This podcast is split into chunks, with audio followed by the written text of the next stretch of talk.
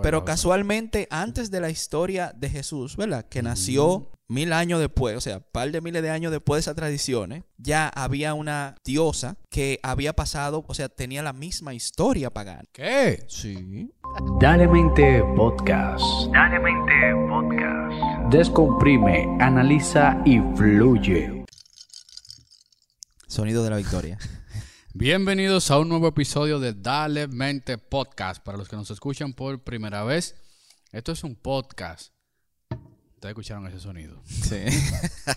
El sonido de, de- del Jackie debes, debes mencionarlo cuando digas que, que es lo que le hemos puesto de podcast. Este es un podcast en el que le hemos puesto a nuestras conversaciones. ¿Qué le- No, espérate, dale para atrás. Voy a otra vez. Porque No, no, le hemos, no le hemos puesto. Dale, dale, que el público ya está gozando con nosotros. El punto es que a personajes que nos inspiran, a historias que nos hacen reflexionar, pero sobre todo a las que nos agregan valor y hacen que nosotros de cierta manera nos edifiquemos. Mi querido amigo El Iluminado y yo, Erickson Duvergé, que está Flete. sonando mi nombre. Está sonando ese ¿Viste? nombre. ¿Viste? Ya la gente anda por ahí y que no, te escuché por allí, te escuché por allá. Ah. Y en Poco el día de hoy ya estamos en fechas festivas. Y así como estas fechas festivas dan mucho de qué hablar, yo entiendo que debemos de descomprimir un poco de dónde viene esto. ¿Qué te parece?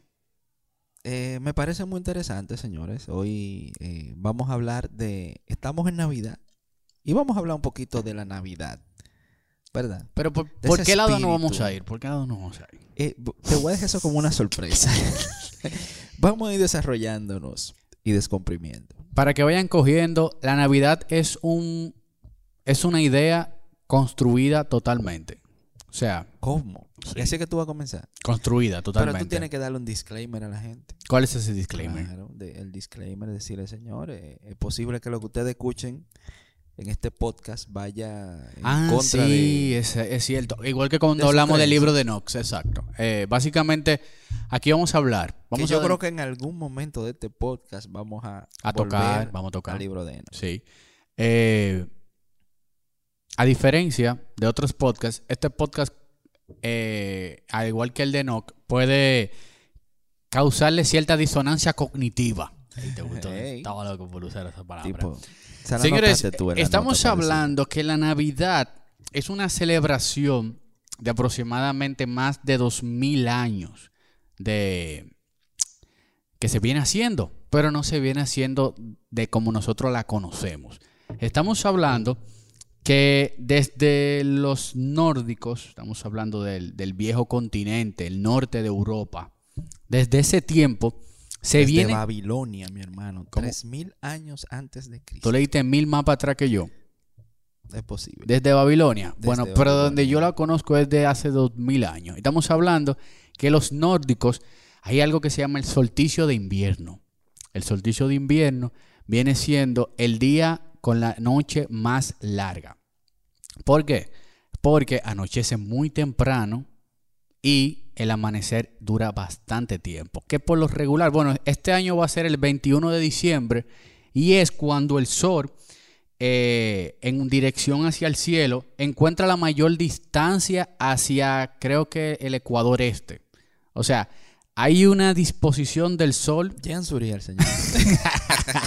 hay una disposición del sol con la tierra que hace que se haga muy larga la noche. Entonces, en ese tiempo, los nórdicos decían, ok, espérate, está cayendo mucha nieve, está complicada la situación, aquí lo único que hay es romo, carne y a descansar.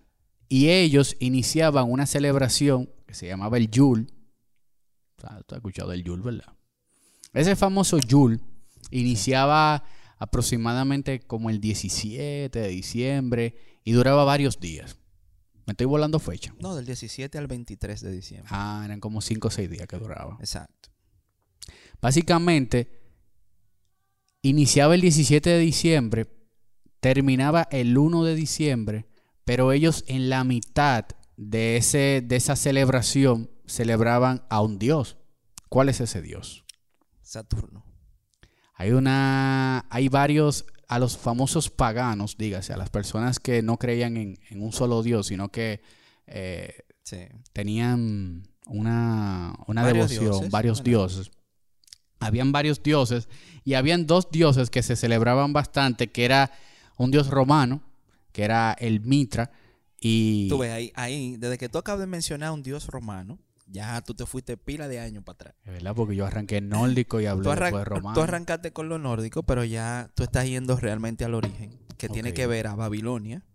Y lo que sucedió a Babilonia fue el Imperio Romano. Ah, pues, El Imperio Romano fue quien popularizó las celebraciones de Navidad, que en ese entonces se llamaban Saturnalias. Saturnalias. Saturnalias. Eran fiestas paganas, ¿verdad? Que se hacían en honor al dios Saturno. Que por el dios Saturno El fue que se le Invictus Sol. puso. Exacto. Fue que se le puso el mismo nombre al planeta Saturno. Y por eso se Oh. llamaban Saturnalias. Saturnalia. Entonces, eh, ¿qué sucede? Nosotros conocemos eh, la Navidad, que digamos que la Navidad tiene dos maneras de, de verse y entenderse. El significado, lo que representa a nivel cultural, la reunión familiar, el espíritu de contentura que, que uno coge, de- El receso. el receso, ¿verdad? Eh, Porque yo entiendo, Ramón, que para uno poder entender las navidades de ese tiempo hay que ponerla como que en un poco de contexto. Porque estamos hablando que en ese tiempo era un tema muy rural. O sea, estábamos hablando que el Tiempo de esclavos. tiempo también. de esclavos, tiempos de cosechas, tiempos de reyes y demás, en los cuales no había como un receso durante todo el año, hasta por un tema de aprovechar el clima. O sea, en unos buenos climas no iban a tomar ni que un receso, ni que vacaciones, spring break, nada de eso. Entonces, como ellos veían por un tema eh, totalmente natural, o sea, fíjense cómo nosotros, ahora en diciembre, ya a las 6 de la tarde es de noche. Entonces, imagínense en ese tiempo donde ni siquiera había luz, cómo la gente vivía. O sea, estamos hablando que el día se acababa ya a las 4 y media de la tarde. Entonces, un día productivo en el cual el día iniciara full como a las 7 de la mañana y terminara a las 4 de la tarde, era una fecha propicia para tomar un receso. Además del fuerte invierno que estaba eh, paliando eh, en este periodo ese, ese imperio, esa... Claro. Tú sabes que eh, hay muchas informaciones, ¿verdad? Si nos vamos al tema de, de- de cómo surge de verdad la Navidad, estamos hablando ya del Imperio Romano. Babilonia. Hay mucha similitud a la historia eh, cristiana que nosotros conocemos hoy.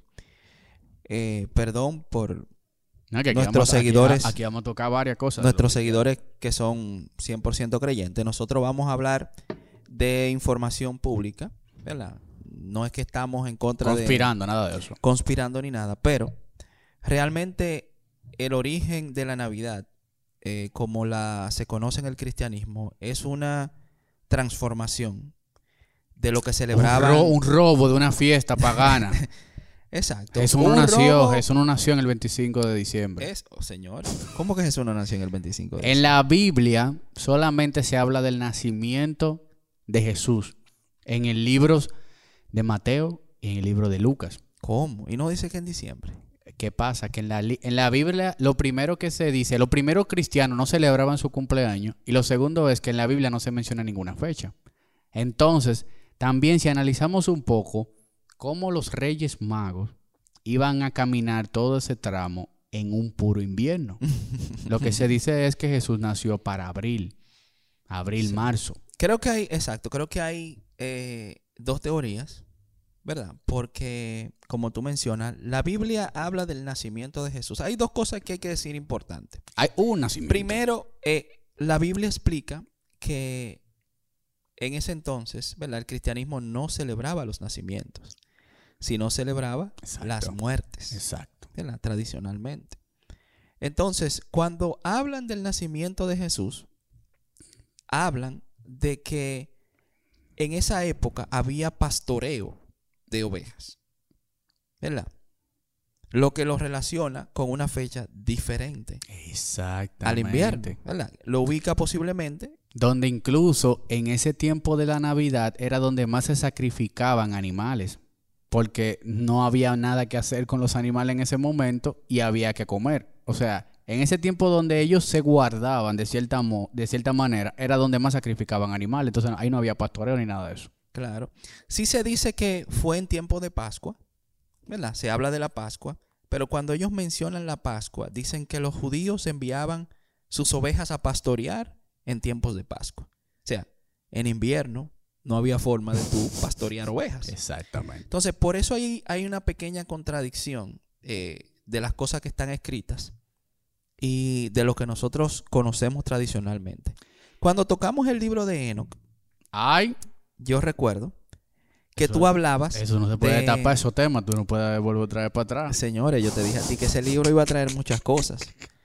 Cuando nosotros hablamos del libro de Enoch, yo recuerdo eh, cuando tú mencionabas el acuerdo que se firmó, eh, creo que era en 1400 Ah, sí. y algo, por un rey eh, de Gran Bretaña, creo. Josué, algo así, sí, recuerdo. donde se establecían una serie de reglas y se, Eliminaban ciertos libros. se eliminaban Ciertos libros que por eso, por ejemplo, cuando apareció el libro de Enoch, Exacto. Dijeron, no, espérate, esto va a traer mucho apareció conflicto. el claro. tema de los gigantes, el tema de Noé, Los néfilis. los Nephilim. Y entonces nosotros vemos que posiblemente hay manipulación. Claro. Eh, no sabemos si en la generalidad fue para bien o para mal, ¿verdad?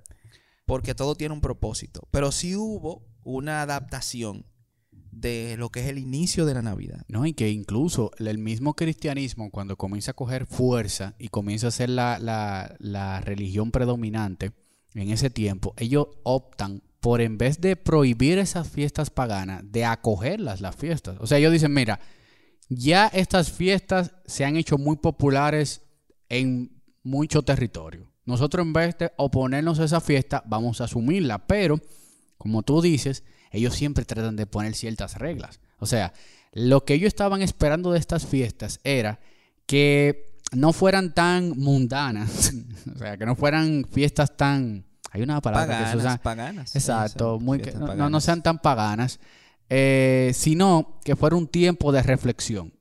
Incluso dentro de la iglesia era muy solemne la Navidad. O sea, era un espacio donde había mucho silencio, donde había mucha adoración, donde había mucha reflexión y demás. Pero fuera de la iglesia, en la calle, se estaba cayendo el mundo allá afuera. Sí. Ahí se estaba viviendo. Incluso, esa era la época donde los esclavos tenían derecho a poder divertirse. Imagínate la cantidad de esclavos en un momento donde pudiesen esparcirse. Sí, esa era la única época la del época. 17 al 23 Claro. en, en el Imperio Romano, donde se le permitía a los esclavos vestirse con ropa de sus amos y que sus amos les sirvieran a ellos. Oye, Que no había ninguna reprimida. ¿Y tú crees que tú, y tú crees que en ese momento la iglesia iba a poder parar eso? En ese momento la iglesia no era tan No fuerte. era tan fuerte.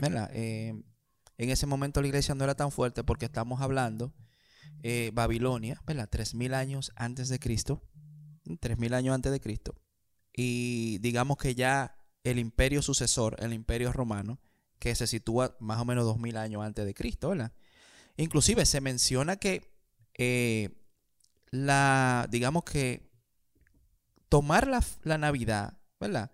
Y volverla a una tradición cristiana, data es del 350, del Exacto. Papa Julio, el, primer, el, el Papa Julio, Exacto. primero. Y dándole, bueno, cogiendo un poquito de ese tiempo y también le voy a dar para adelante, por ejemplo, cosas así que se tomaron desde ese tiempo, estamos hablando del famoso árbol. O sea, en el Yule que hacían los nórdicos, ellos cortaban un árbol y lo entraban dentro de la casa para quemarlo durante esos 12 días. O sea, eso es una tradición que se viene arrastrando hacia allá. Pero si adelantamos un poco el cassette, después de Cristo, 1600 años después, se arma como una, una comisión para buscar una solución a estas fiestas, porque realmente estaba atormentando no solo a eso, sino que había vandalismo, Ramón. O sea, estamos hablando que las fiestas se hicieron tan populares que a los mismos eh, comerciantes le estaban atacando a las tiendas. O sea, la gente en Navidad era la, era la época para atracar. O sea, ahí ese era, la, ese era el azote, el azote navideño. En vez de fiesta de que feliz Navidad, azote navideño. ¿Qué pasa? como en todo la historia, cuando el problema llega a la media clase y a la clase alta, ya ahí Es un problema. Es un problema de verdad. Entonces, ¿qué hicieron? Los dueños de negocio, los verdaderos comerciantes, los que tenían el dinero, que estaban viendo que se le estaba saliendo de control en estas fiestas, comenzaron a hacer una cierta campaña publicitaria de la época para llevar la Navidad a que en vez de que se celebrara en las calles, se celebrara en las casas. A poner un ejemplo de que se disfrutaba más la Navidad en la casa que en, la, que en las calles. Y ahí es que comienza... Todavía está la influencia de, del estilo original de la Navidad, Total. eh, pagana romana, que era celebración en la calle, a la gente en borrachera y de todo. Todavía que hay mucha gente que aplica esa versión. Pero mira, Inclu- o sea, no es siendo clasista. Con todo el esfuerzo que, se ha hecho de que para que la Navidad se Ah, sí, celebre sí, en la casa, sí, no hay forma, señores. ¿Dónde celebra, ¿Dónde celebra la gente la Navidad? Pero te voy a decir algo, no es por ser clasista, Ramón. Pero la media alta clase o hace un party privado en su casa, o lo hace en su casa sin party. Pero la clase media baja, baja, en la calle fiesta y rumba. Claro. Para que tú veas Para que hasta tú veas. Posiblemente eso está intrínseco Es en el ser humano. intrínseco, es intrínseco. Tú sabes que eh, hay mucha gente, ¿verdad? ¿Tú sabes por qué se escogió el 25 de noviembre para celebrar la Navidad? ¿Por qué?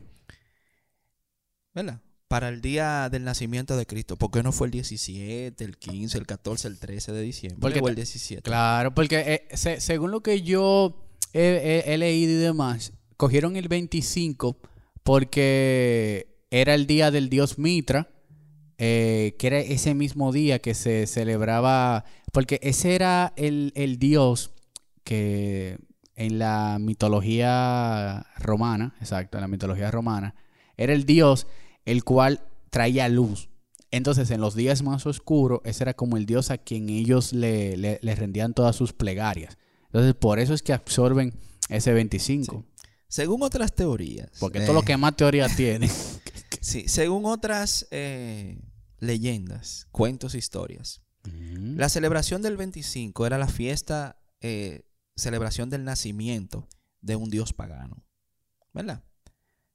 Un dios pagano. Se dice que ese dios pagano era un nieto de Noé. ¿Qué? Porque- claro. Ah, pero no es. Un nieto de Noé. Que reencarnó. eh, o sea, él murió. Él murió. Y se dice que él ascendió al sol. ¿Verdad? Y se reencarnó en su madre. ¿Qué? O sea, hay una teoría que explica de dónde posiblemente nace la idea de Jesús de Nazaret, hijo de María, que nació eh, por obra del Espíritu Santo. Esa teoría está más fundida todavía. Claro, eh, sí, ¿verdad? ¿Por qué? Porque nosotros conocemos la historia de que eh, María dio a luz a Jesús, ¿verdad? Sí, Y José no hizo nada. Ese pobre hombre. José no puso nada. Mm, evani- Era vanista. Pero casualmente, antes de la historia de Jesús, ¿verdad? Que nació eh, mil años después, o sea, par de miles de años después de esas tradiciones, ya había una diosa, ¿verdad? Que había pasado, o sea, tenía la misma historia pagana. ¿Qué? Sí, tenía la misma historia pagana. Tenía la misma historia pagana. Entonces, eh, ¿qué es lo que sucede? Se dice que ella tuvo a su hijo, que Oh, era un gigante. No, espé- espérense, señores. Espérense, espérense, espérense. Ramón, es... señores, yo vine con mis más sinceras intenciones de solamente tratar de desmiti- desmitificar un poco la historia del nacimiento del niño Jesús. Ahora Ramón usa, así que dicen los abogados. ¿Cómo que dicen los abogados? ¿Cómo que? Es un instrumento ahí.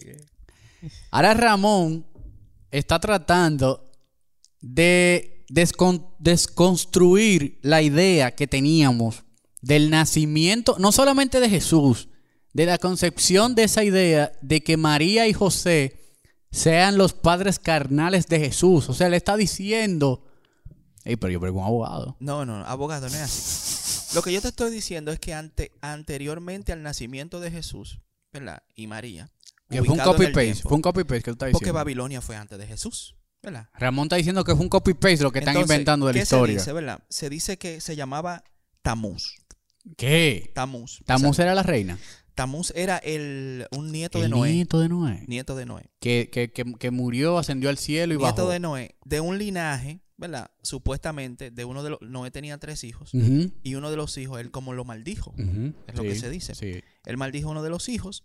ya lo hablamos. Y ese hijo eh, se casó, ¿verdad? Y el hijo era como el hijo rebelde. Porque se habla también de los tiempos de Babilonia, de unas tradiciones un poquito fuertes, señores. Se habla de, de este tipo de, de Sacrificios. sacrificios con niños, de, de fuego. ¿entiendes? Que, que inclusive hay- alguna gente vincula con una sociedad bohemia que hay en California, que ellos tienen como una chimenea grande y un fuego y una cosa. Y que aparentemente la gente eh, anteriormente en Babilonia tenía el concepto de que el sacrificio eh, te concedía eh, cosas buenas de los Ciertos dioses privilegios de los dioses. cierto privilegio de los dioses. Claro. Entonces, hay una historia babilónica de sacrificios donde eran los niños Mira que incluso que ese, se mismo, sacrificaban. ese mismo dios que te estoy hablando de Mitra, para, para tú poder tenerle ofrendas hacia él, eran sacrificios de toro. O sea, estamos hablando que los dioses tenían sacrificios específicos que según eh, en ese tiempo podían conseguir ciertos privilegios. Ahora, Claro.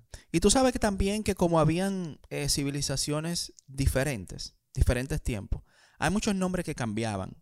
O sea, hay mucha gente, por ejemplo, que Tamuz eh, eran Nimrod, eh, Moloch, y, y era, por ejemplo, considerado en Babilonia así y en otra cultura judía diferente. eso, exacto, eso lo Porque vimos mucho en posiblemente Enoch. los nórdicos, exacto, Que vimos, por ejemplo, que en una mitología se hablaba de los Nephilim, pero en otra mitología se habla- hablaba de los Anunnaki. O sea, Anunnakis, La misma- eran Nephilim. exacto, la Pero misma- era porque vivían mucho más que todo el mundazo. no, y que incluso la misma Biblia, por ejemplo, en algunos lados habla de una carroza, pero en otros la Carroza interpretan, de fuego, otras la interpretan como nave espacial. Eh, eh, es, es la misma historia como contada de diferentes... Exacto. Y señores, estamos hablando también, es que a mí me gusta meterme mucho en el contexto, Ramón, porque ahí es que realmente tú como que, tú me entiendes, conecta, porque tú leyéndolo ahora de un, de un internet o viendo un documental, tú dices, ah, ok, eso se entiende, pero ponte en el contexto, o sea, estamos hablando Sí. que las, o sea, como se construyó la historia fue de boca en boca, porque no hay fotos, no hay videos, no hay audios, o sea, es del boca No. en boca. Y tenemos el recuerdo de la consolidación del cristianismo, porque ustedes saben, señores, que para el cristianismo consolidarse en el mundo tuvo que matar a muchos musulmanes. Claro. ¿Entiendes? Y la guerra con, ¿entiendes? Con Claro. Turquía, que era anteriormente, eh, ¿cómo era que se llamaba? Ese imperio eh, otomano, el imperio otomano, que, o sea, hubo guerra, señores, murió mucha gente defendiendo las creencias. Ahora mismo a nosotros nos da trepito lo que quería la gente. Exacto. Ah, fulano cree en el Buda, en lo que sea. Fulano Bien, cree en nosotros lo el- que queremos es estar tranquilos. El dios de la laptop. Ah, está bien. bien. Sí, ok. Estate tranquilo con tu Dios. Claro. Pero antes no era así. No, no. No, la, la religión era muchísimo más a veces que hasta la misma posición económica. Claro. O sea, También hablamos de eso en el episodio de, ley de de vida. Nueva York, ¿verdad? Ajá. Porque Nueva York creció tanto, porque Claro. era en esa época todo el mundo. todo el mundo, todas las culturas. Claro. Todavía ustedes ven esos problemas en, en el Medio Oriente, ¿verdad? Claro. Eh, Israel, Palestina. Que lo eh, hablamos también. Es una guerra santa. ¿Cuánto hemos hablado, Ramón? Hemos hablado mucho en este año, señores. Hemos hablado bueno. Compartido Ah, bueno, con ustedes. El Spotify Rap, el señor, eh, haciendo un stop rápido. eh, vimos ahí la métrica. Este proyecto que realmente. esto, esto es un des- esto es un desahogo para nosotros. Nosotros hemos estado trabajando y cogemos este, este tiempo. Y realmente nos dimos cuenta en el Spotify Rapid que tenemos una comunidad. O sea, hay una comunidad fiel a Dale Mente. Señores, gracias. Y le salimos mucha gente en el top 3. Sí. Óyeme, gracias. pero gente que yo realmente ni siquiera me imaginaba que, que nos escuchaba. Sí, gracias por escucharnos, señor. Totalmente. Eh, y por ser cómplices de nosotros en estas conversaciones etílicas aquí en el eh, headquarter The Dove Agency. de Dub Agency. Es de Dove Partners and Brothers. Y es de dos partners and brothers. Ramón, ¿soporta dar un chisme para adelante? Esa es una especialidad tuya. Señores, anoten esto para que dentro de las conversaciones que tengan ahora en Navidad, en Navidad, hey, La Navidad. Berto Romero, un, un- un humorista español, dice que si tú le agregas dos o tres vocales a las palabras cuando estás hablando frente al micrófono, te sientes más interesante. Antes de tú decir esa, ese trabuco que tú vas a decir, permíteme leerte Ah, ¿tú algo, sabías por dónde yo venía? algo que dice la Biblia. Ay, ¿qué dice la Biblia? Mateo 5:19, Lo dije, el libro de Mateo. ¿verdad? Dice, la Navidad no es un mandamiento de Dios, es una tradición de los hombres. Bien invalidáis el mandamiento de Dios para guardar vuestra tradición. O sea, la Biblia está diciendo en sus propios escritos que Dios no estaba muy de acuerdo con la Navidad. Porque la Navidad no es la Navidad que nosotros conocemos. Yeti Romo. ¿Entiendes? Era fiesta y mañana gallo. ¿Dónde viene eso? ¿El qué? ¿De qué fiesta mana- Eso mañana es otro gallo? podcast. Pero eso es bebida, ya tú sabes, fiesta y mañana gallo. Bebiendo Entonces- romo sin bañarse. La misma Biblia habla en, en diferentes eh, partes de su escritura sobre lo que era la Navidad, ¿verdad? Y hay un tema también importante de que cuando el niño Jesús nace, ¿verdad? Al niño Jesús los reyes magos le llevan regalos, ¿verdad?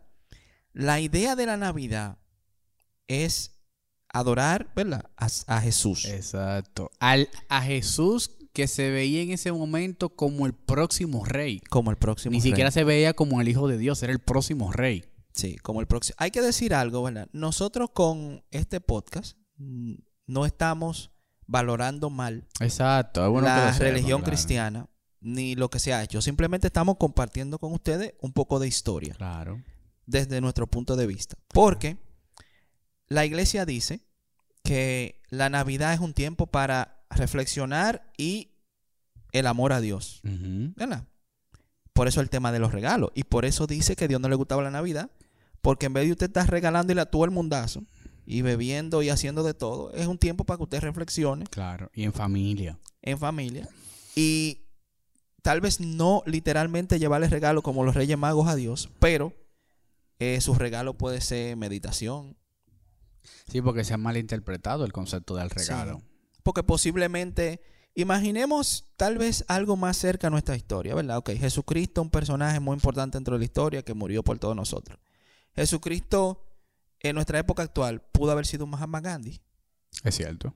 pudo haber sido un Martin Luther King, Una madre Teresa de Calcuta. ¿verdad?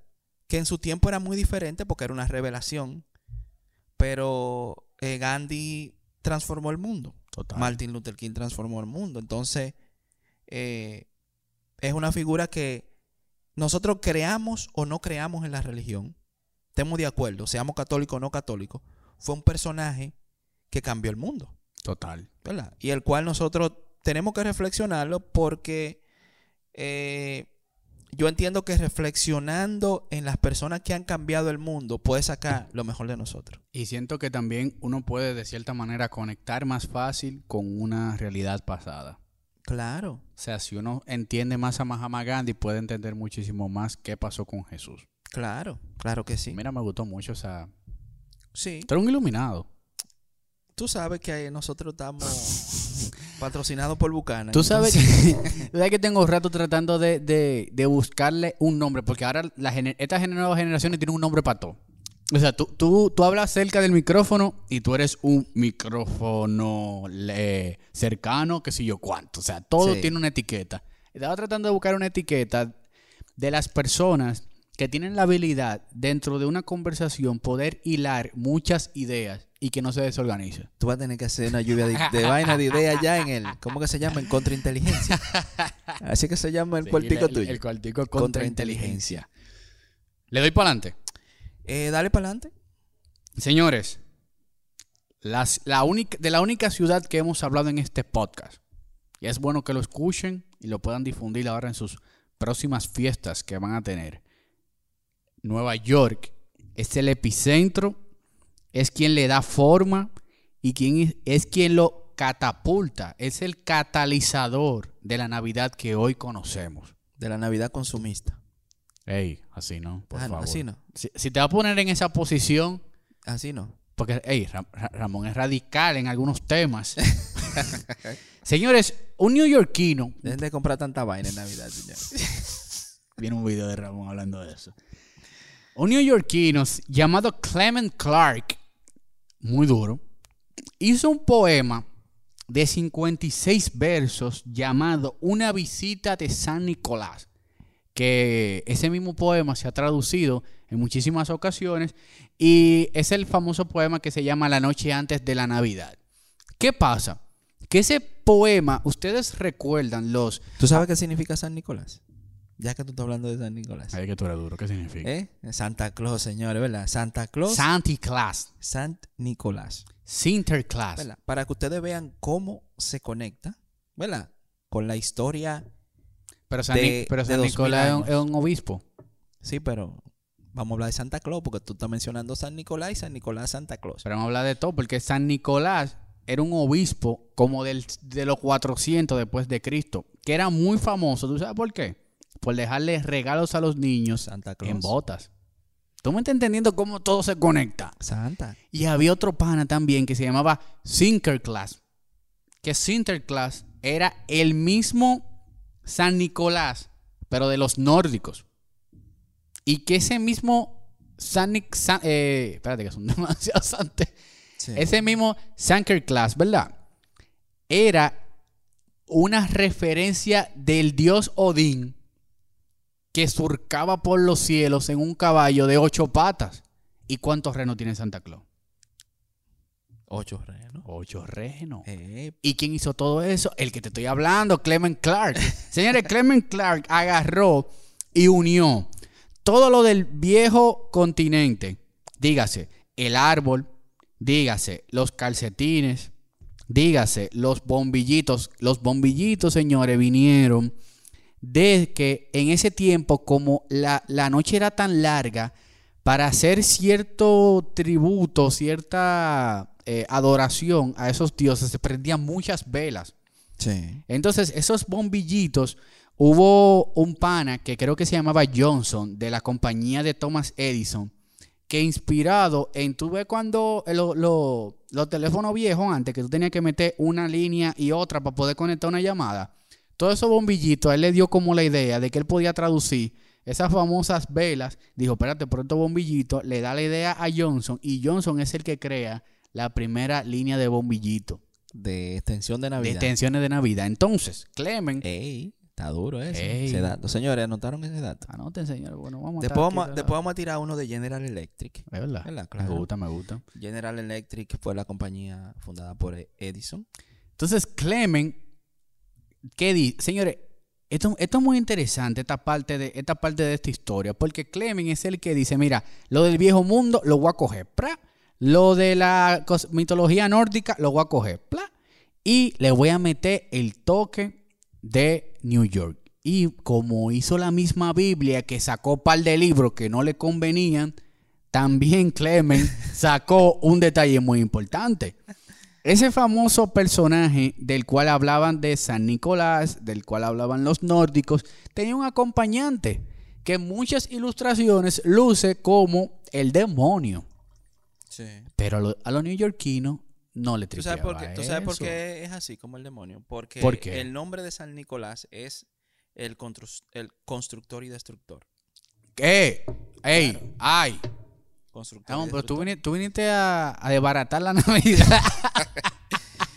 es verdad. El, el constructor y, y, destructor. Nick proviene Señores, de la que- palabra. Por eso es que me gusta este podcast. Nick proviene de la palabra Nikos, que significa constructor y destructor. ¿Qué? Mientras que Laos significa pueblo. Los Nicolaitas, que había una congregación que eran seguidores de San Nicolás, que le duro. se definen como el pueblo que sigue al destructor. Por eso eh, nosotros hablamos de Ay, tradiciones. mi madre. Señores, Nicolaitas. ustedes están celebrando algo, ustedes tienen que entender. ¿Entiende? Yo creo que nosotros debemos disfrutar lo bueno Claro. y dejar lo malo, pero hay que entender. Pero hay que entender de dónde que viene esto. Ustedes saben por qué hay que entender. Porque a través de la historia es que se moldea el futuro de, de un pueblo, de una de generaciones. Y Entonces, también, sobre todo, para hablar con más propiedad. Porque estamos viendo que esto no es la Navidad, ah, que los niños, que la Navidad, que sí, no, no. o sea, Por eso ustedes ven que hay países que no celebran Navidad. O sea, Claro. porque, eh, por ejemplo, creo que los eh, celebran Hanukkah. No sé si... es- Hanukkah. Exacto. Y también hacerlo con más conciencia. O sea, si lo vas a hacer, es ok. O sea, yo, o sea, porque yo haya, porque ustedes hayan escuchado este podcast, no es que ustedes van a cambiar su, su, su visión hacia la Navidad, pero lo hacen con más conciencia. Exacto. Entonces, mira, esa, esa definición de Ey, San pero me Nicolás... gustó, me gustó. Y por eso hace más sentido el Satanás. de, de San Nicolás, señores, porque históricamente, y creo que parte de, de, y te voy a hacer una pregunta en breve, Ay, parte de la naturaleza humana es que nosotros convivimos con el bien y el mal. total, Yin Yang. El bien y el mal. Eh, eso es algo que tenemos que tener pendiente en todo. Y tratar siempre de Que que, todo no puede ser tan lindo. Exacto. De que nuestra elección sea basada en que el 70 al 80% de lo que queremos es bueno y va a tener su parte mala. Porque en nuestra evolución es así. Claro. ¿Entienden? Entonces, siempre en la humanidad, siempre, señores, siempre va a haber gente buena, siempre va a haber gente mala. Siempre una persona puede tener sus cosas buenas, puede tener sus cosas malas. Eh, entiéndase también en, el tema de las parejas y lo demás. Porque nosotros somos seres así. De luces y de sombras. Exacto. Que nos gusta mucho decir esa palabra. Entonces, para terminarte el origen De la ¿verdad? palabra de Nicolás. Y destructor. También volvemos otra vez a la celebración del 25 de diciembre. ¿Qué? Y cuando hablábamos de los rituales, ¿verdad? Que se hacían al constructor y destructor. ¿Por qué era destructor? ¿Por qué? Las ofrendas eran con niños, Ay. ¿verdad? Eran ofrendas así, en llamas, con niños, en tiempos babilónicos. Entonces, Ay, mi madre. es bueno que Este trago que yo me podcast- acabo de dar. Es bueno que este podcast, lo que a usted le parezca dudoso o más interesante, Le dé más. Lo de comprima más. de comprima un poquito más. Claro. ¿Verdad? Porque el tiempo es muy poco para nosotros irnos tan profundo. Claro. Y también cuando usted lo lee y lo ve por sus propios ojos. No, y que tampoco, por ejemplo, ahora podemos hablar del tema de babilónico, porque vamos a durar dos horas. O sea, Exacto. es. Lo único que sí le voy a hacer referencia es que cada vez que usted busca eh, un rey babilónico o egipcio, posiblemente si lo busca en Google, usted va a encontrar una foto, ¿verdad? Eh, de algo tallado en piedra del rey babilónico, de un tamaño enorme y con un león abrazado.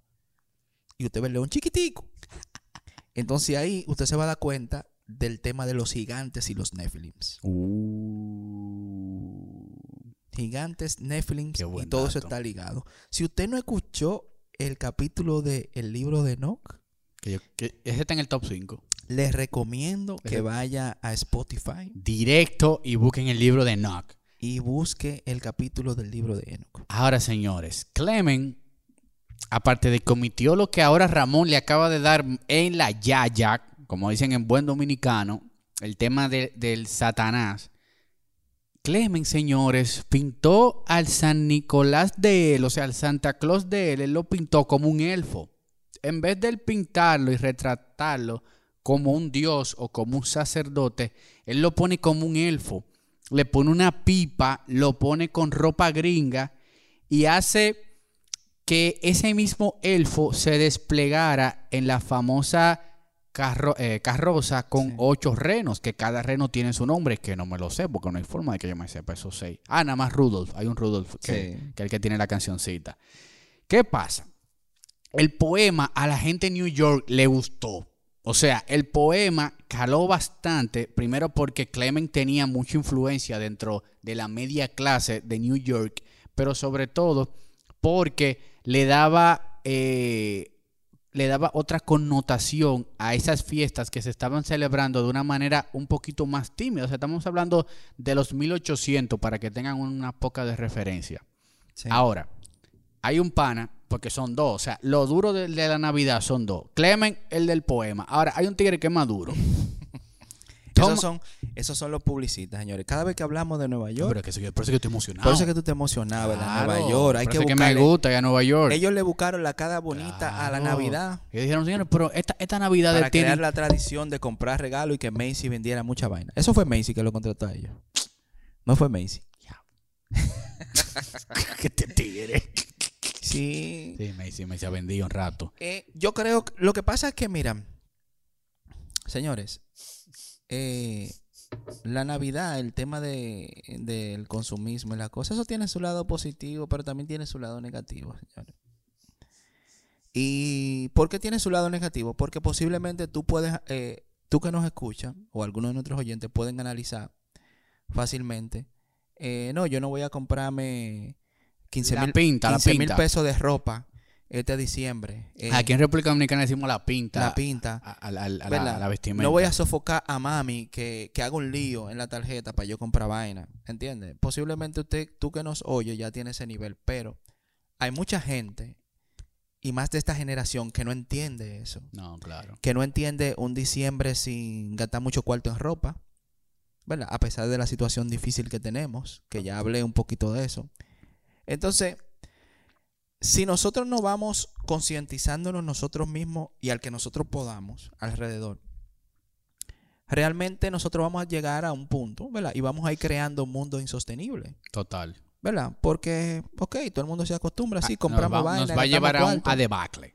¿verdad? Y lo que ustedes ven en la película, Es manipulado. ¿verdad? Lo que ustedes ven en la película muchas veces es manipulado, pero también puede ser en algunas ocasiones eh, un futuro no muy bonito que nos espera. Ah, sí, es cierto. ¿Entiendes? también. Yo he visto eh, muchos casos de, de niños eh, molestos con sus padres, o sea, por un regalo.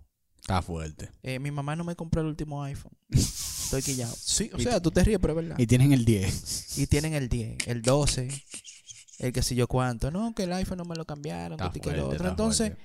a veces uno, o sea, es una realidad que vive la sociedad. Total.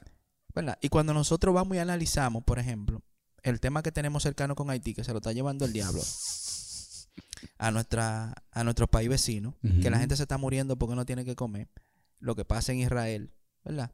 Y en muchísimos otros países. ¿Cuánta gente murieron eh, por guerra y toda la vaina? Y usted ve la generación de ahora muriéndose porque su mamá no le compró el último iPhone. Está fuerte. ¿Entiendes? Entonces... Dice Residente en una canción que, claro, que es para Coscuyuela, pero las canciones de manera que tú la interpretes. O sea, decía Coscuyuela que si los niños en algún país que es con guerra hubiesen tenido las, las mismas oportunidades que tú, que en ese caso es el niño malcriado, estuvieran graduados de las mejores universidades. Claro. ¿Tú me Entonces? Deja por- lloradera. Por eso eh, yo he comentado el tema del libro Generaciones. Claro. ¿Verdad? Eh, Tiempos difíciles crean hombres fuertes. claro, nosotros tenemos una generación, Floja. no te voy a decir floja, porque Floja. posiblemente sea floja en 30 años. ¿Verdad? Sí, pues se puede poner más floja de lo que está. Claro, porque imagínate, si lo- lo- Claro. si- El los si hijos no de nosotros carácter- puede ser que sean más flojos. Exacto. La generación 30 años es posible que en el 2070 aquí no esté llevando Satanás. o en el, en el mundo no esté llevando Satanás. Pero en lo que Satanás nos lleva, tú sabes quién es el tío Sam. Claro. Es una figura creada para que la gente se meta a la guerra. Y tú sabes quién creó, quién ilustró esa, esa, esa figura. ¿Quién le logró? Thomas Nash, el mismo que El ilustró. mismo que ilustró Santa. Señores, hay un periódico que se llama el Harper's Weekly. Ey, me sal- salió Coño, bien. pero esa clase de inglés, ¿qué día que son mañana? ¿Están Gracias. funcionando? Gracias, Karina. El Harper's Weekly le encomendó a Thomas, le dijo, toma, anualmente tú te vas a encargar de hacer la ilustración de Santa Claus. Señor, ¿usted sabe lo que pasó con Thomas? Le dio rienda suelta esa cabeza. Y lo que nosotros conocemos como Santa Claus, porque estamos hablando que lo que hizo Clement, ¿verdad? No es el Santa Claus, o sea, Clement hizo un elfo, pero ese elfo no tenía nada. Ese elfo estaba pelado. Thomas es el que comienza a engordar a Santa y comienza a hacerlo más nórdico, porque allá, Vamos a tener que hacer otro podcast que se llama La historia detrás de las marcas. concho sí. Para ver quién patrocinó esa vaina de Santa Claus. No, pero no te vaya, tiene que andar Coca-Cola por ahí, pero Por los colores, ¿verdad? Thomas, exacto, Thomas comienza a engordar porque en Holanda eh, las personas que eran ricas eran gordas. Y eran, o sea, era como una, un estereotipo que se estaba creando de que las personas gordas y con barba eran, eran signo de riqueza. Entonces el que regalaba el regalo era rico.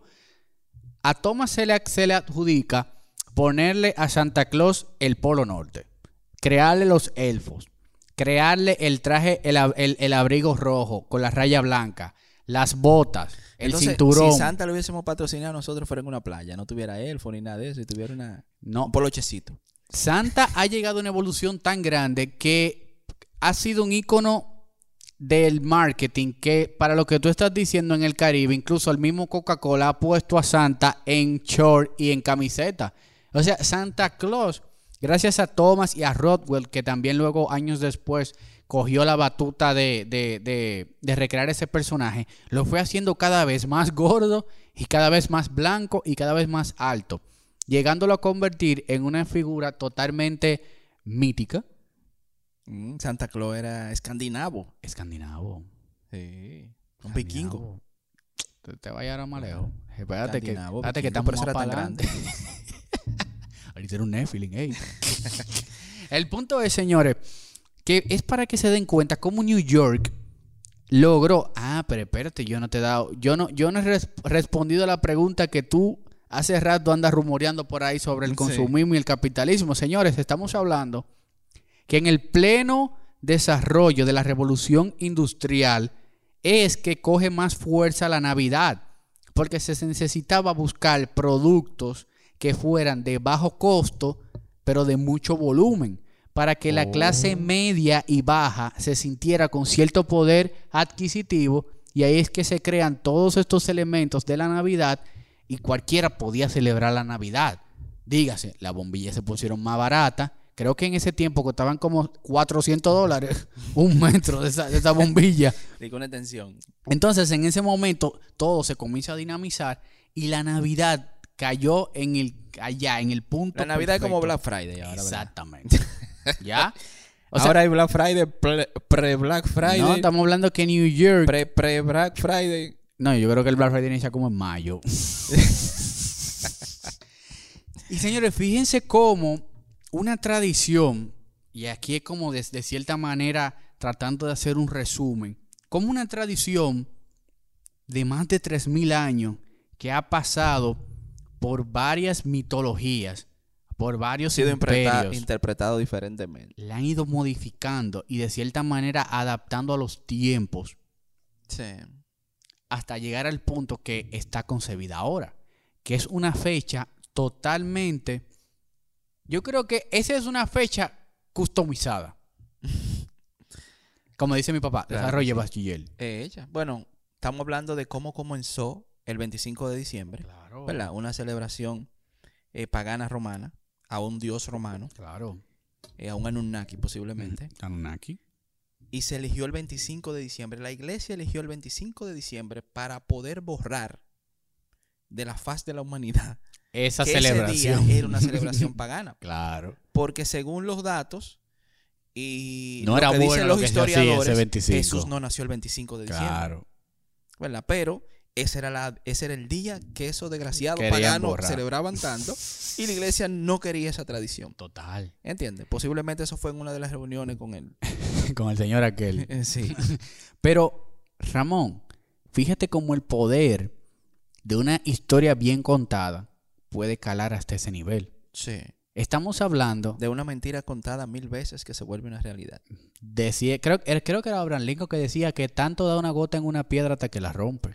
Sí. Y hay una que dice así mismo, una mentira Bien contada. dicha mil, ah, veces, dicha mil veces. se convierte en, en una, una realidad. Entonces, fíjense cómo yo, estamos hablando que yo tengo 25 años, yo nací en el 96, o sea, la Navidad ya tenía 150 años dando de qué hablar, dando candela. Sí. Cuando yo nací, para mí la Navidad era algo totalmente mágico.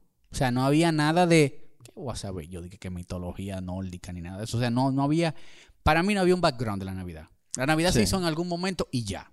¿Entiendes? Sí. Yo lo que creo es que mirando lo bueno eh, que tiene muchas cosas buenas realmente. de la Navidad y gracias a toda la información que nosotros tenemos disponible en esta época, es para que nosotros conozcamos un poquito más la historia y también nos conozcamos un poquito más a nosotros como especie, ¿verdad? Como seres humanos. Porque eh, muchas de esas cosas que pasaron es lo que nos ha hecho a nosotros tal vez vivir en más armonía, ¿verdad? Eh, di- dijiste lo mismo que yo iba a decir. O sea, el, en más armonía. el mismo ser humano trata de buscar la forma de tener una mejor convivencia. Exacto, en más armonía, eh, el tema de del temor a Dios. Señores, espérate que, que Ramón está mirando para el... No, estamos grabando bien. Estoy mirando la grabadora. ¿Tú te imaginas que yo me haya inspirado? No, yo te oigo bien, perfecto. Lo que pasa es que la idea está tan profunda que tú sabes, tuve que mirar. Ustedes saben, señores, no sé. Y eso, pero en sí, yo lo que creo que nosotros debemos eh, hacer como un análisis de, de qué es lo bueno y qué es lo malo. Asimismo, cuando nosotros vemos una persona con una creencia diferente, ¿verdad? Al final, lo que uno quiere es vivir en armonía y, y- tratar tal vez de conocerse más como ser humano, que es lo fundamental, eh, disfrutar con la familia, compartir, eh, no echar vainismo a la gente, ¿entiendes? Eh, simplificarnos, señores. Que entiendo que eso que te estaba diciendo de que las navidades son customizadas es por un tema de que la Navidad ya es una fecha que creo que es la fecha más importante del año. La Navidad se ha hecho como que custom para cada persona. O sea, Sí. tú dentro de un mismo círculo social te puedes dar cuenta cómo la- cada persona lleva la Navidad de una manera Sí. diferente. O sea, hay una persona eh, que son quizás muy religiosas que la llevan de una manera más solemne, más tranquila y demás. Hay otra persona que lleva un equilibrio, o sea, un, un equilibrio entre reflexión, entre familia, compartir. Hay otra persona que es solamente compartir y hay otra persona que es la calle. Sí. Pero fíjate cómo todos al final llegan al mismo punto. O sea, la Navidad desde el inicio viene cubriendo todas Sí. estas, como tú dices, necesidades del mismo ser humano. Sí. O sea, el ser humano necesita recrearse, necesita tener un break, necesita compartir, necesita socializar y Sí. necesita conectarse y reconectarse con él para en un próximo año poder Claro. de cierta manera tener una nueva vida. Claro que sí. Porque hay una cierta, hay una cierta, un cierto imaginario sobre eso. O sea, El imaginario colectivo de la Navidad. hay un imaginario colectivo de que la Navidad es rumba abierta. O sea, vamos a disfrutar, receso y demás, porque el próximo año yo seré un nuevo Ramón. Yo seré un nuevo Erickson. es cierto. Fíjate Sí. cómo incluso las personas se hacen esas, esos mandatos, esas eh, de- decretan ciertas cosas que van a hacer el próximo año. Las famosas, eh, ¿cómo que se llama eso? Eso tiene un nombre Eh, feísimo. Las metas y cosas de propósito del año. Sí, uno propone una palabra un rara. reguero de propósito. bueno. Pero realmente sí, eh, entiendo que ahora luego de haber descomprimido durante estos 50 Sí. Por lo menos que la gente, tú sabes, que apreciemos un poquito más todo lo invento Sí. y todo el sacrificio que ha hecho la humanidad para poder mantener eh, la época de Navidad como un- una víspera de compartir con la familia. Y también, para finalizar, que se quiten esa venda, señores, del consumismo, porque estamos, yo lo hablé claro, y Ramón también lo secundó, que todo esto fue creado bajo una atmósfera totalmente capitalista. Y los regalos fue, eran para el niño Jesús, señores. Era New York y la revolución industrial. O sea que muchas cosas, muchos ritos, muchas costumbres que nosotros tenemos en la Navidad, el famoso angelito, que no me pongan otro angelito ya. Sí, haciendo una parte, aprovechen un 20% de Navidad que tiene la tienda de Aldo en... Aprovechate, aprovechate. el primero que iba hablando del consumo, oye, lo él. No, no, no, no. Señores, esto es para uno ser inteligente. ¿Tú sabes por qué? Porque si usted quiere Ya que darse está ahí. gustos y comprar vaina en Navidad, señores, compren en octubre. Porque en Navidad todo es más caro. Total, es verdad. Sí. Navidad es tiempo para los vendedores, Pero- no para los compradores. Pero cotiza una boda en agosto y cotiza una boda en diciembre para que tú veas. Señores, los suplidores son más escasos. Ramón y yo, antes de prender el micrófono, estábamos hablando que, que, que si entra una solicitud después del 15, va, va, va a haber problemas o más cara. ¿Verdad? Entonces, realmente eh, es un tiempo en el que yo entiendo, como dice Sara Desprader, hay que tratar de administrarse en estos días. Porque como hay mucha abundancia de dinero, Bueno, yo puse un ejemplo en mi historia. ¿Qué tú Yo soy habitual comprador en Carrefour. O sea, yo todas las semanas tú eres, tú eres, tú eres compro fijo. en Carrefour. eh, porque el supermercado que me queda cerca y además es un supermercado que tiene mucha vaina y el precio es bueno. Es Yo grande, toda la- gigante. Toda la, semana compro en Carrefour, señores. Yo fui una semana, una libra de. Eso fue como a finales de noviembre. Una libra de manzana siempre estaba 54 55 pesos. Ya como Cuando llegó la primera semana de diciembre, Ay, ay, ay. 85. ¿Qué? 85. Ay. Hasta, ¿Tú sabes que se pone carísimo? Hasta las flores se ponen caras. Todo se pone caro. Señores, realmente. Antes de nosotros irnos, Ay. antes de nosotros irnos, ¿verdad? Yo quiero que después de todo ¿verdad? este desborde de ideas históricos, yo quiero que tú me digas eh, qué tú opinas de del sacrificio de lo que de lo que hizo el cristianismo con la Navidad.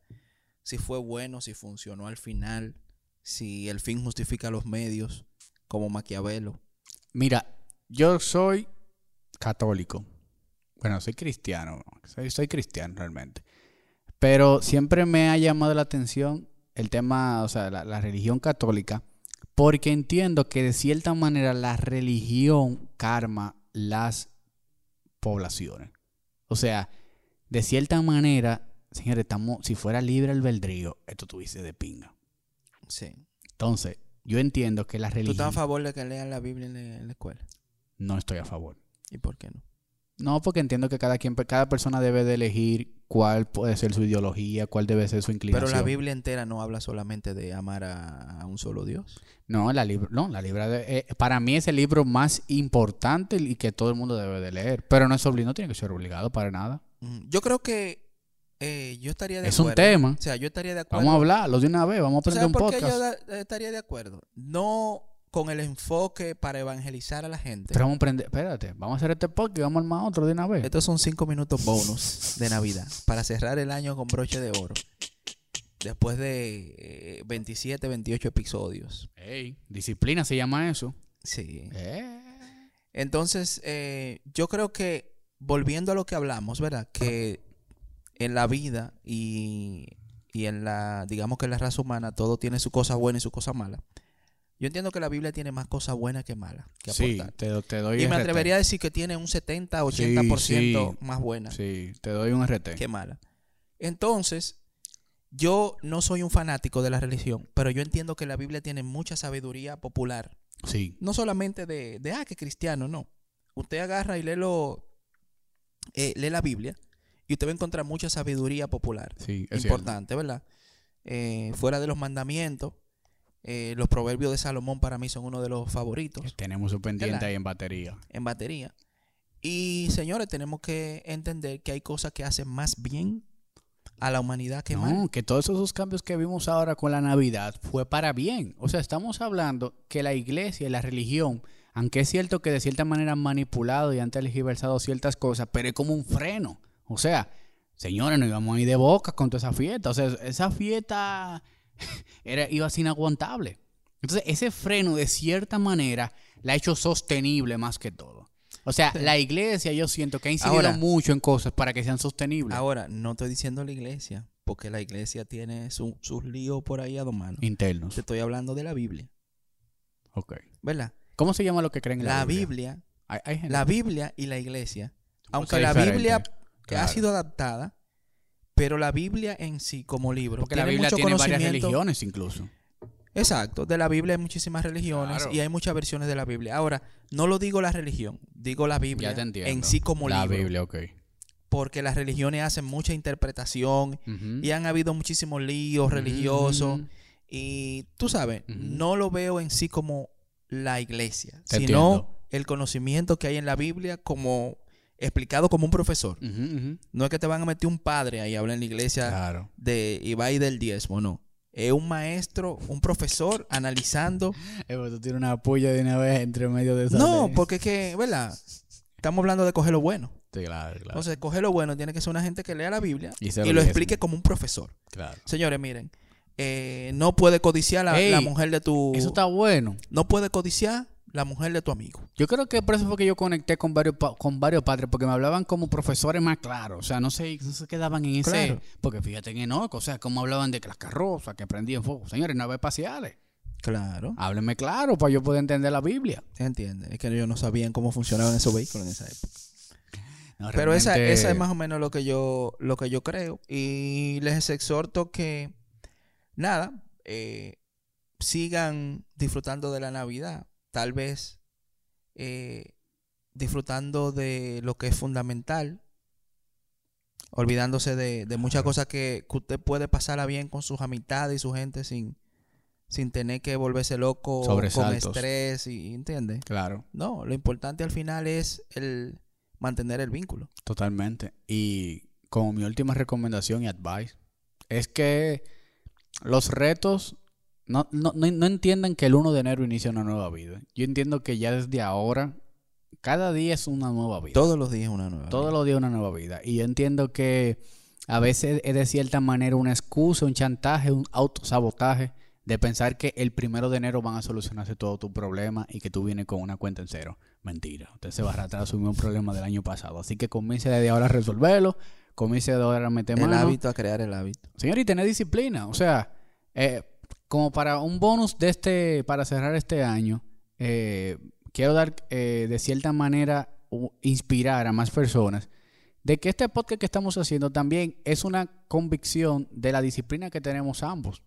O sea, nosotros somos gente disciplinada, pero no obstante a eso, estamos haciendo algo que primero no nos deja de ningún beneficio económico. Aparte de los patrocinios de, de Buchanan, a veces tenemos O patrocinios sea, de, de Johnny Walker. no hay ninguna remuneración. Segundo, tenemos que sacar espacio de nuestro tiempo productivo, que eso sí, eh, deja- no deja dinero. Y hemos tenido una disciplina de a lo largo de este año, poder lanzar más de dos podcasts al mes requiere disciplina, de- requiere de, de- de tener una, una- especie como de autogobierno, de poder comprometerse con algo que va más allá de lo económico, que es algo emocional, es un desahogo y demás. Y yo entiendo que le hace muy bien a todos los que nos escuchan poder tener una, hacer una disciplina con algún proyecto o con algún hobby o lo que sea, que no les retribuya nada económico, pero que ustedes sientan ese, ese compromiso. Porque yo Sí. entiendo que eso te hace crecer como persona. Cuando, Claro tú, vas- sí. cuando tú tienes esa disciplina frente a algo que no deja No, nada económico. Independientemente de que nosotros no venimos aquí a hablar, eh, Ajá, ¿tú entiendes? exacto. De, es un compromiso también. no venimos a hablar de lo que dijo el jefe de la policía. Claro. Nosotros no venimos aquí a hablar de que fulanita se casó con fulanito Claro, hay y, que y tirar se puso los senos. Ujú, ¿Entiendes? Nosotros tratamos de compartir con ustedes cosas que puedan servir. Claro. Que a nosotros nos gusta. Y, y algo, y algo, Ramón, que la gente no, no sabe. O sea, Ramón y yo no nos... O sea, nosotros no nos pasamos el, di que la semana entera llamándonos y hablando de que lo que vamos a hablar en este podcast. O sea, Ramón y yo decimos, ¿cuál es el tema? Ah, Navidad. Y no volvemos a hablar de Navidad hasta que llegue el podcast. Y nadie sabe con qué Ramón viene ni con yo con qué vengo. Esa es parte del entretenimiento nuestro. Pero tú sabes, Ramón, que para mí es un reto y un compromiso poder venir bien informado aquí. Porque el día, o sea, yo siento un compromiso, aunque nadie me está cuestionando, ni tú me vas a cuestionar en ningún momento. es por el respeto pero a la gente que no escucha. Respeto, respeto. A ti y a la gente que no se escucha, porque yo no puedo venir aquí en el limbo a comenzar a improvisar. Exacto. Entonces siento que sí, que puede ser el primer reto que la- las personas se, se comprometan a hacer el próximo año. Pues entonces yo creo que a nosotros lo que nos falta es darle la gracia a la gente por habernos seguidos, Hey. seguido este año. Señores, gracias realmente por acompañarnos en este año. Eh, les deseamos unas felices navidades. Nos vemos en enero con muchísimo más contenido. Y recuerden que en esta Navidad, estos 10, 15 días que ustedes van a tener de break, algunos, los que no, algunos dos o tres días, se lo tomen para ese tema o esa conversación que ustedes tienen pendiente. Vuelvan a conectar, investiguen, descompriman. Y luego cuando tengan toda esa información, Vayan a Spotify y vean lo- los capítulos de Dale Mente de este año. denle Mente. mente.